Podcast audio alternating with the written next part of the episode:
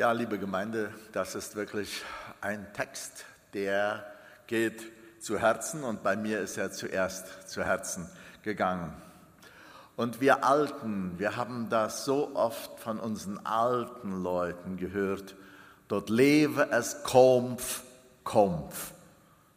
Wem klingt das nicht noch? Das war eine Haltung, die äh, in unserer Kolonie sehr oft bei den älteren Leuten äh, vorkam und sie hatten damit recht. Das Leben ist ein Kampf, ist ein Glaubenskampf. Früher hat man viel mehr von diesem Kampf gesprochen. Christsein bedeutete kämpfen. Jeder, jedes kleine Kind kannte das Buch Bunyams Pilgerreise. Und da wird uns der, wurde uns der Kampf des Christenmenschen so dramatisch vorgehalten. Und wir wussten alle, wie das im Leben ist mit dieser Pilgerreise, mit dem, den Anfechtungen und wie der Pilger zur ewigen Heimat kommt. Das war früher ein Standardthema in unseren Gemeinden. Ging es dann um Epheser Kapitel 6, dann wurde es auch sehr dramatisch, genauso dramatisch, wie wir es hier heute gesehen haben. Und das war wunderbar. Uns wurde die römische Ausrüstung eines Kriegers so bildhaft dargestellt. Nun muss ich leider sagen, dass bei mir eher die Bilder vom Krieger in, den, in der Erinnerung geblieben sind, als die Bedeutung dieser Bilder. Und das haben wir hier heute so bildlich gesehen. Es geht nicht nur um das Schild oder um den Helm, sondern es geht um die Bedeutung. Früher hat man auch viel mehr Kampflieder gesungen. Wer kennt es nicht? Will ich des Kreuzes Streiter sein und Christi folge nach? Streiter für Christi zu sein. Vorwärts Christi Streiter, vorwärts in den Krieg. Oder dieses schöne Männerchorlied, das die Jungs dann so kräftig gesungen haben. Streiter auf, der Herr ist da, folget ihm kämpfende Jugend. Das war in der völkischen Zeit. Wow! Das waren Themen, die in den früheren Zeiten sehr, sehr lebhaft bewegt wurden. Heute sprechen wir weniger vom Glaubenskampf. Wir sprechen viel lieber von einem lieben Gott, an den wir glauben, und wir sprechen weniger vom Teufel, von der Hölle und so weiter. Ja, jetzt neue Ansätze, die auch das Thema wieder auch in den Seminaren betonen. Aber es kommt, irgendwie ist es viel schöner, von dieser Liebe Gottes zu reden, von dem Geschenk Gottes, das er uns gegeben hat, zu reden, als von diesem Glaubenskampf, von diesem Teufel, der umhergeht wie ein brüllender Löwe und sucht, wen er verschlinge, von diesem Teufel, der einmal als Wolf in Schafskleidern kommt und all diese angstmachenden Aspekte, die liegen uns in unserer Zeit nicht so sehr davon wirklich zu sprechen. Und ich habe ein gewisses Verständnis dafür. Es ist auch viel schöner, Jetzt werde ich ein praktisches Beispiel nehmen. Also die Liebe und die Anmut der Frauen zu besingen, anstatt uns Männern zu sagen, wie wir auf diese Anmut und Liebe reagieren sollen. Und so ist das Verhältnis zwischen uns und Christus ein ganz bisschen ähnlich. Wir rühmen und schätzen all das, was wir in Christus haben, und das können wir niemals sehr genug betonen. Aber wir dürfen immer auch die andere Seite betonen, die hier auch betont wird in diesem Epheser-Text, wo es so wirklich heißt, los auf, zieht die Waffenrüstung an, rüstet euch zum Kampf und so weiter. Wir haben es nämlich, und das müssen wir alle wissen, hier in diesem Glaubenskampf mit überdimensionalen Kräften zu tun Das ist für einige unheimlich interessant, diese überdimensionalen Kräfte, an die man rankommen will. Aber wir haben oft nicht wirklich im Sinn, dass es wirklich zwei Kräfte sind, und zwar die positive Kraft unseres Herrn Jesus Christus, der durch seinen Geist in seinem Wort lebt und in uns Christen diese Kraft und diese Ausstrahlung bewirkt. Und wir vergessen gelegentlich die böse Macht des Teufels, der anficht, der ständig auf der Lauer ist, der uns zu Fall bringen will, der das verlorene Feld, das Jesus Christus ihm abgerungen hat, wieder zurückgewinnen will und diesen überdimensionalen Kampf, den stellen wir uns oft nicht genug vor Augen vor. Der passiert aber in dieser Zeit, in unseren Herzen, in der, im Zeitgeist und das müssen wir auch immer wieder im Hinterkopf haben. Um unsere Seele kämpfen nämlich beide. Jesus Christus kämpft darum, dass wir ganz nah bei ihm bleiben und bei ihm eingesteckelt sind. Und Satan versucht ständig, uns so ein bisschen abzugleiten, uns so ein bisschen abzuwenden, uns irgendwas anderes ein bisschen größer werden zu lassen. Und deswegen heißt es hier in Vers 12, der Text wurde gelesen, denn wir haben nicht mit Fleisch und Blut zu kämpfen, sondern mit Fürsten und Gewaltigen, mit den Mächtigen dieser Zeit, nämlich mit dem Herrn der Welt, die in dieser Finsternis herrschen, mit den bösen Geistern unter dem Himmel. Wir haben nicht mit Fleisch und Blut zu kämpfen. Mit Fleisch und Blut zu kämpfen, das ist, das kennen wir. Aber gegen die Mächte des Bösen zu kämpfen, das ist ein ganz anderer Kampf, überdimensional und ewig. Mit menschlichen Kräften kann man überdimensionale Kräfte wirklich nicht besiegen. Da braucht man schon die Waffenrüstung Gottes, die Ausrüstung, die der er uns geben wird. Darum sagt Paulus auch so genau, ergreifet die Waffenrüstung Gottes, legt sie an, nehmt sie für euch in Anspruch. Und das ist eine Aufforderung. Vers 10, seid stark in dem Herrn und in der Kraft seiner Stärke. Wir brauchen göttliche, geistliche Kraft. Wer kennt das nicht vom Strom? Wir Männer, Frauen manchmal auch, ja, schönen Verlängerungskabel, Skillsäge und dann wird gearbeitet. Und das tut alles so gut und das tut so gut und ausgesteckelt. Verlängerungskabel, nicht nochmal in Knoten reingebunden, wie ich das immer mache.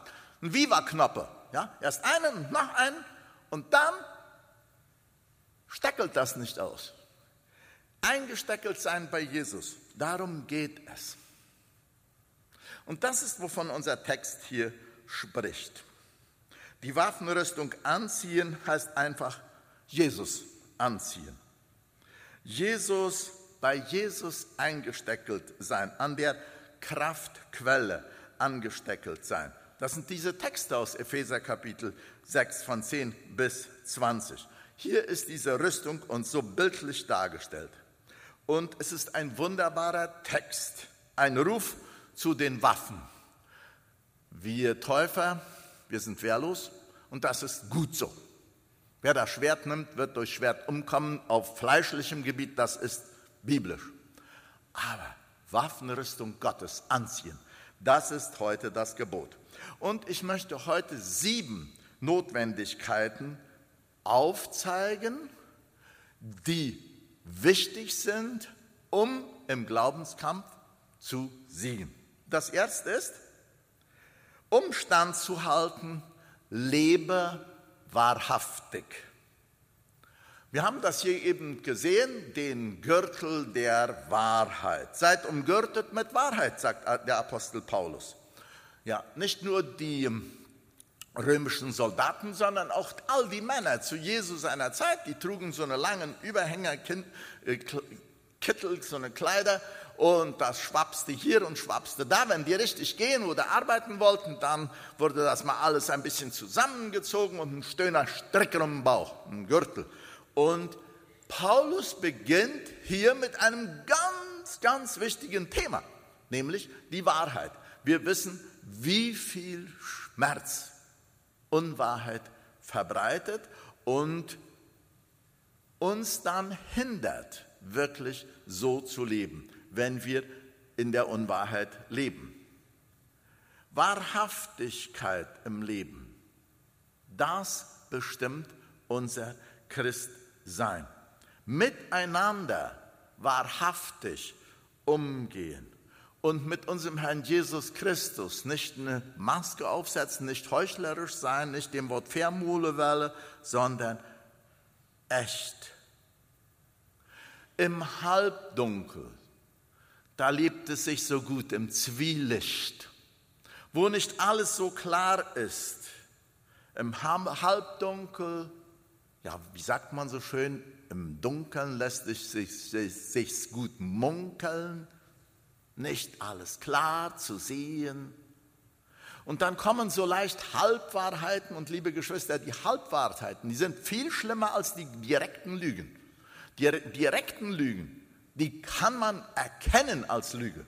Aber die Halbwahrheiten, die scheinen so glaubwürdig zu sein.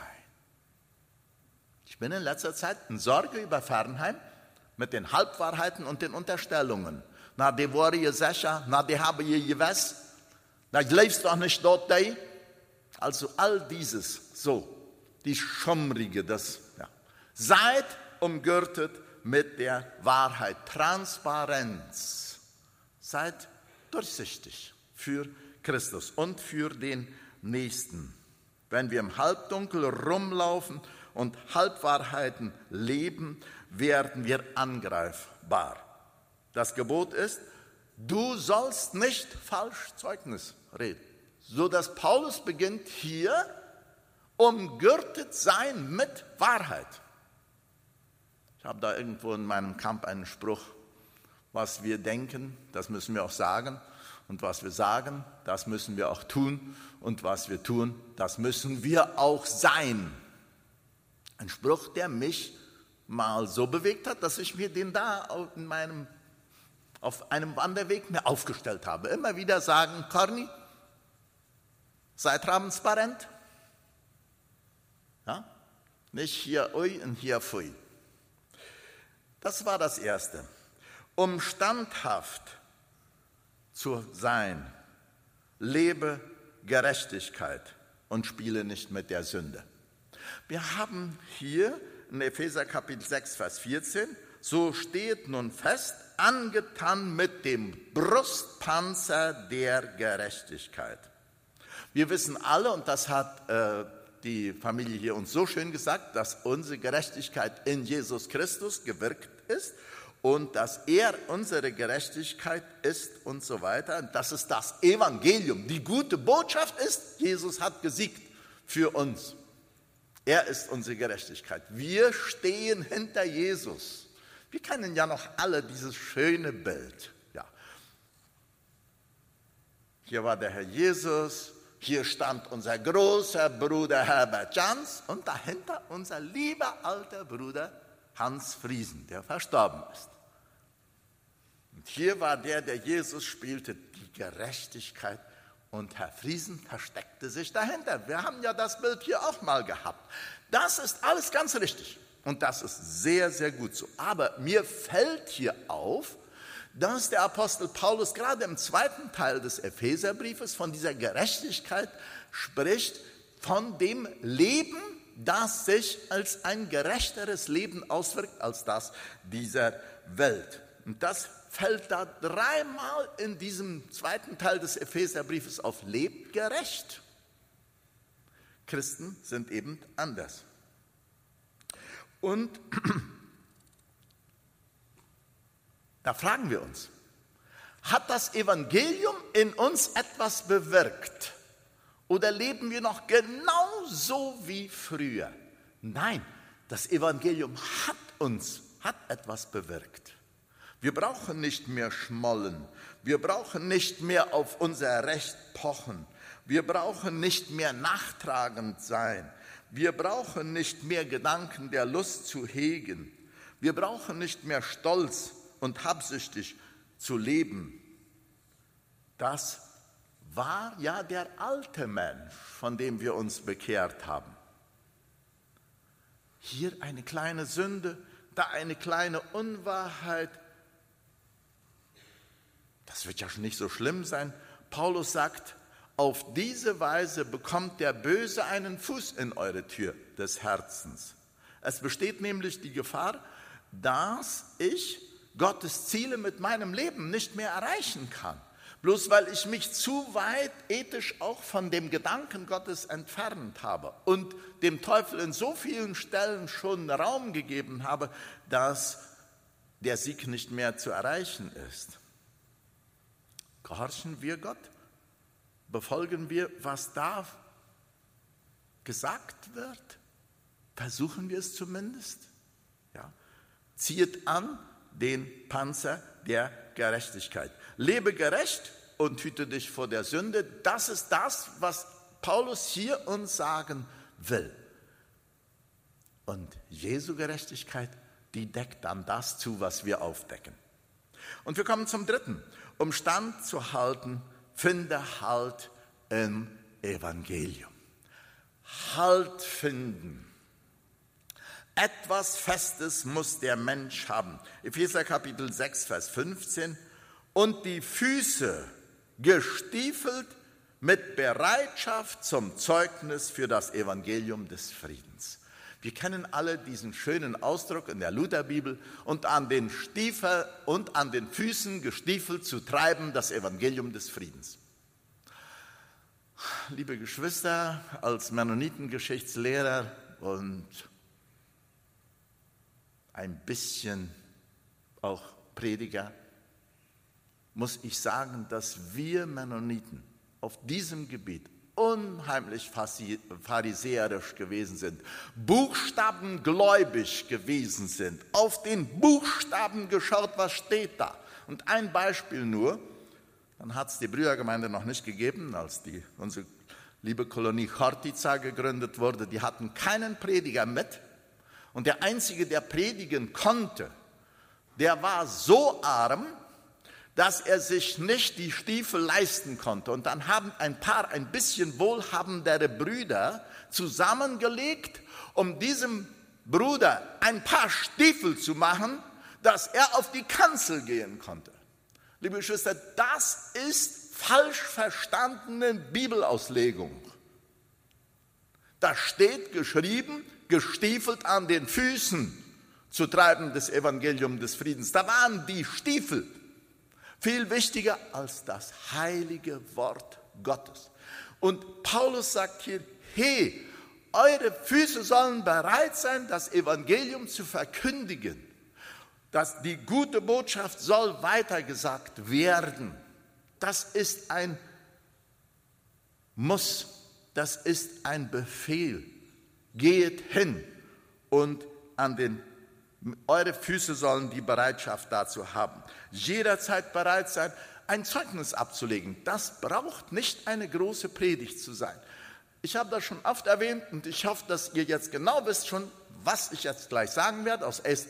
Petrus Kapitel 2 von 8 bis 10. Alle kennen das wahrscheinlich auswendig, genau wie ich oder nicht ganz alle. Ja, ihr seid das auserwählte Geschlecht, das königliche Priestertum, das heilige Volk, das Volk des Eigentums, dass ihr verkündigen sollt die Wohltaten des, der euch berufen hat von der Finsternis zu seinem wunderbaren Licht, die ihr vormals nicht Gottes Volk wart, jetzt aber Gottes Volk seid, die ihr vormals nicht in Gnaden wart, jetzt aber in Gnaden seid. Die Aufgabe ist einfach nur von Jesus Christus Gutes zu erzählen.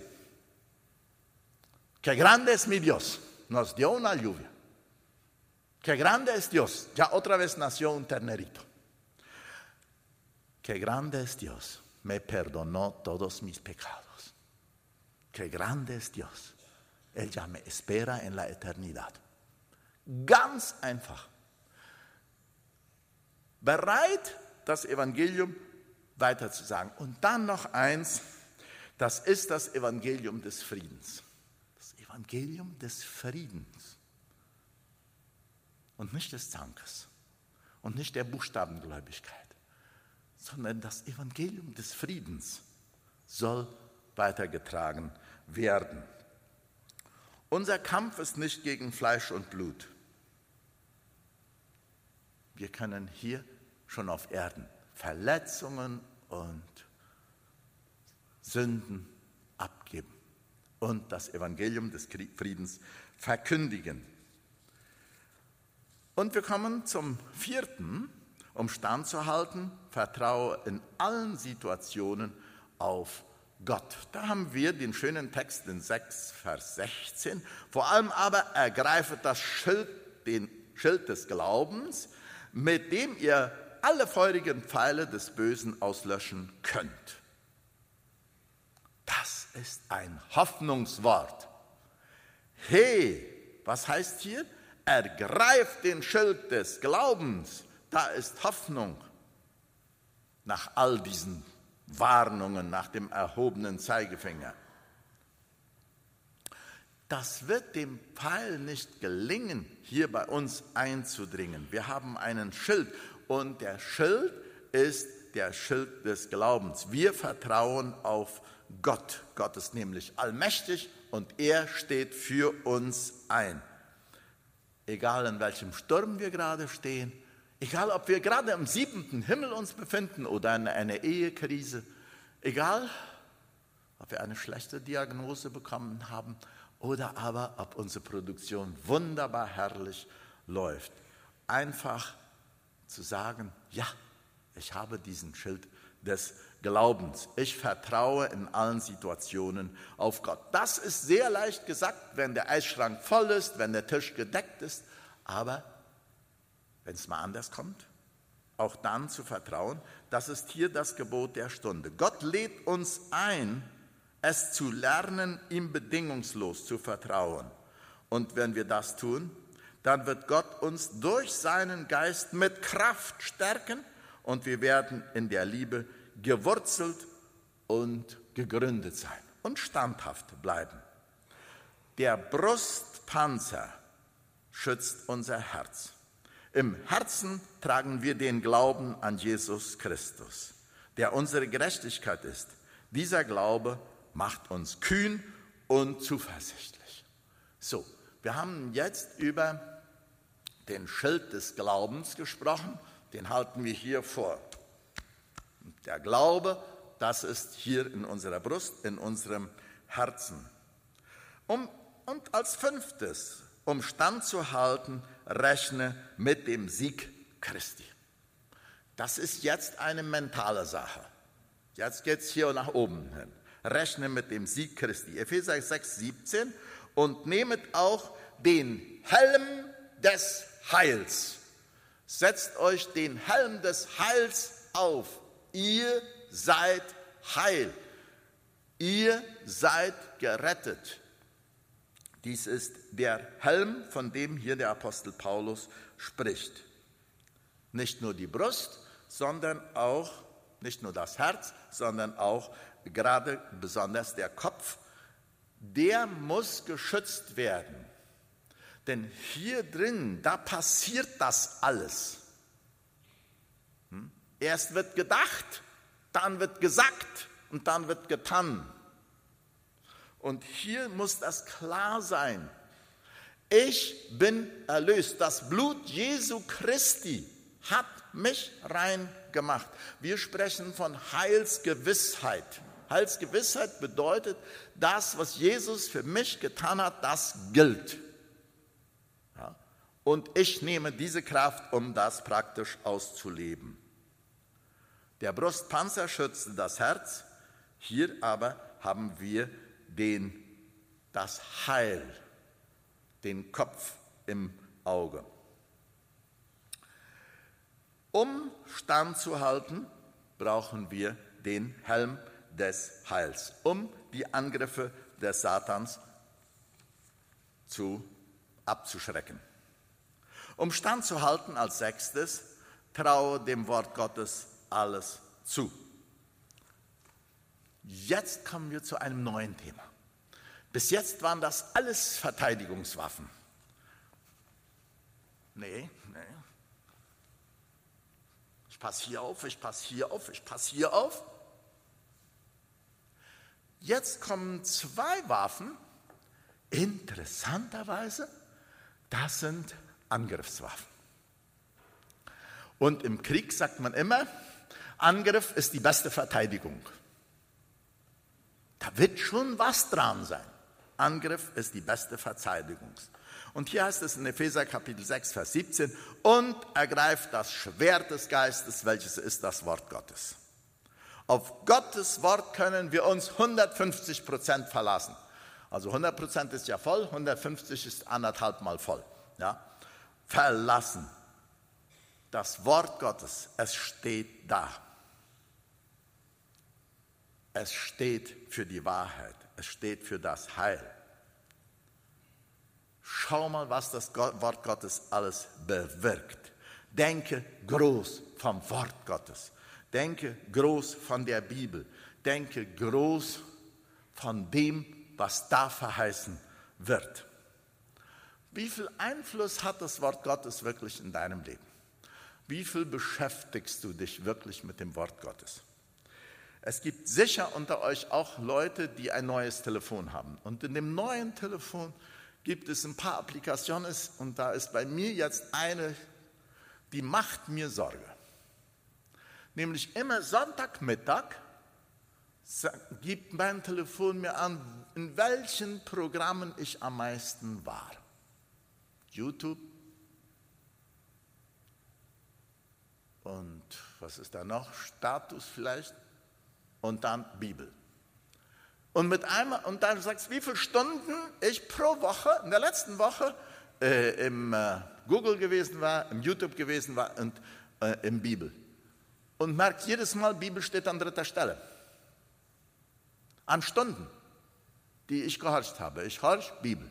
Und das macht mir wirklich, befriedigt mich. Aber das sind andere Programme, Da sind mehr Stunden aufgezeichnet in diesem Chronogramm. Und das ist ein bisschen, äh, das schüttert mich immer ein bisschen auf. Welchen Einfluss hat das Wort Gottes auf dein Leben?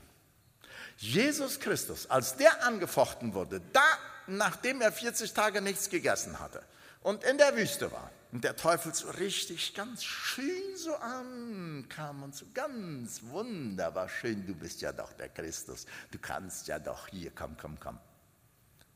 Sagt Jesus, es steht geschrieben. Es steht geschrieben. Der kannte das Wort und antwortete mit der Bibel.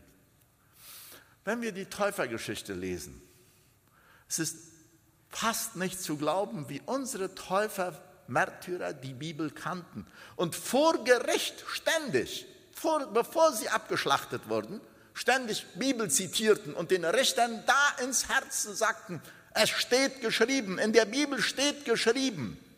Und das gab ihnen den Glaubensmut, bis auf den Scheiterhaufen zu kommen oder die Enthauptung äh, hinzunehmen. Das Wort Gottes, ein Angriffsschwert. Und das Letzte, eine Geheimwaffe. Ich würde mal sagen, eine Langstreckenwaffe. Die Ukrainer wollen ja diese Langstreckenwaffen haben, womit sie ganz weit reinkommen können ins äh, russische Kernland. Und die Langstreckenwaffe, die finden wir hier in Epheser Kapitel 6 von 18 bis 20. Betet alle Zeit mit Bitten und Flehen im Geist und wachet in allem Zweck, in aller Ausdauer und Fürbitte für alle Heiligen, auch für mich, damit mir das Wort gegeben werde, so oft ich meinen Mund auftue, freimütig das Geheimnis des Evangeliums bekannt zu machen, das für, für das ich ein Botschafter in Ketten bin, damit ich darin freimütig rede, wie ich reden soll. Langstreckenwaffe das Gebet. Das Gebet ist etwas Wunderbares. Es bewirkt und es wirkt Wunder, auch manchmal über große Entfernungen hinweg. Unterschätze nie das Gebet. Ich glaube, wir sollten viel mehr beten. Wir sollten viel mehr für unsere Taufkandidaten beten, dass sie vernünftige Sündenerkenntnis haben. Sie einfach sagen, ich war selbstsüchtig und fern. Jesus hat mich erlöst. Ich glaube jetzt an ihn. Ich möchte jetzt bei ihm eingesteckelt sein. Für unsere neu gegründete Gemeinde da, Lucia Esperanza. Das sind junge Gläubige, die noch nur gerade eben anfangen zu wachsen. Für äh, unser IBA. Für unsere alten Leute im Pflege- und Altenheim.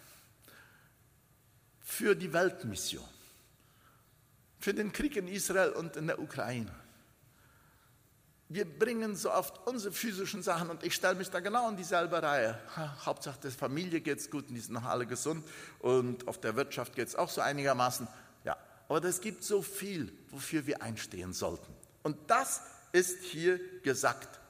Und liebe Geschwister, ich habe begonnen mit dieser Predigt und, und gesagt, es geht um überdimensionale Kräfte. Das sind zwei Kräfte am Wirken. Und der Teufel sucht, das Feld zurückzugewinnen. Erkennen wir diese überdimensionalen Kräfte Jesu und auch die Anfechtungen des Bösen von der Finsternisseite aus? Haben wir diese Waffen der Verteidigung in unserem Leben wirklich präsent? Den Schild des Glaubens, den Panzer der Gerechtigkeit, den Gürtel der Wahrheit und so weiter.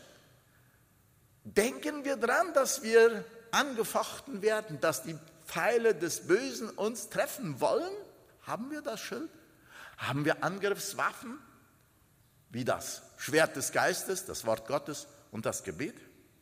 Der Herr möge uns gnädig sein, im Glaubenskampf zu kämpfen und mit seiner Kraft zu siegen. Der Herr schenke uns die Gnade dafür. Amen.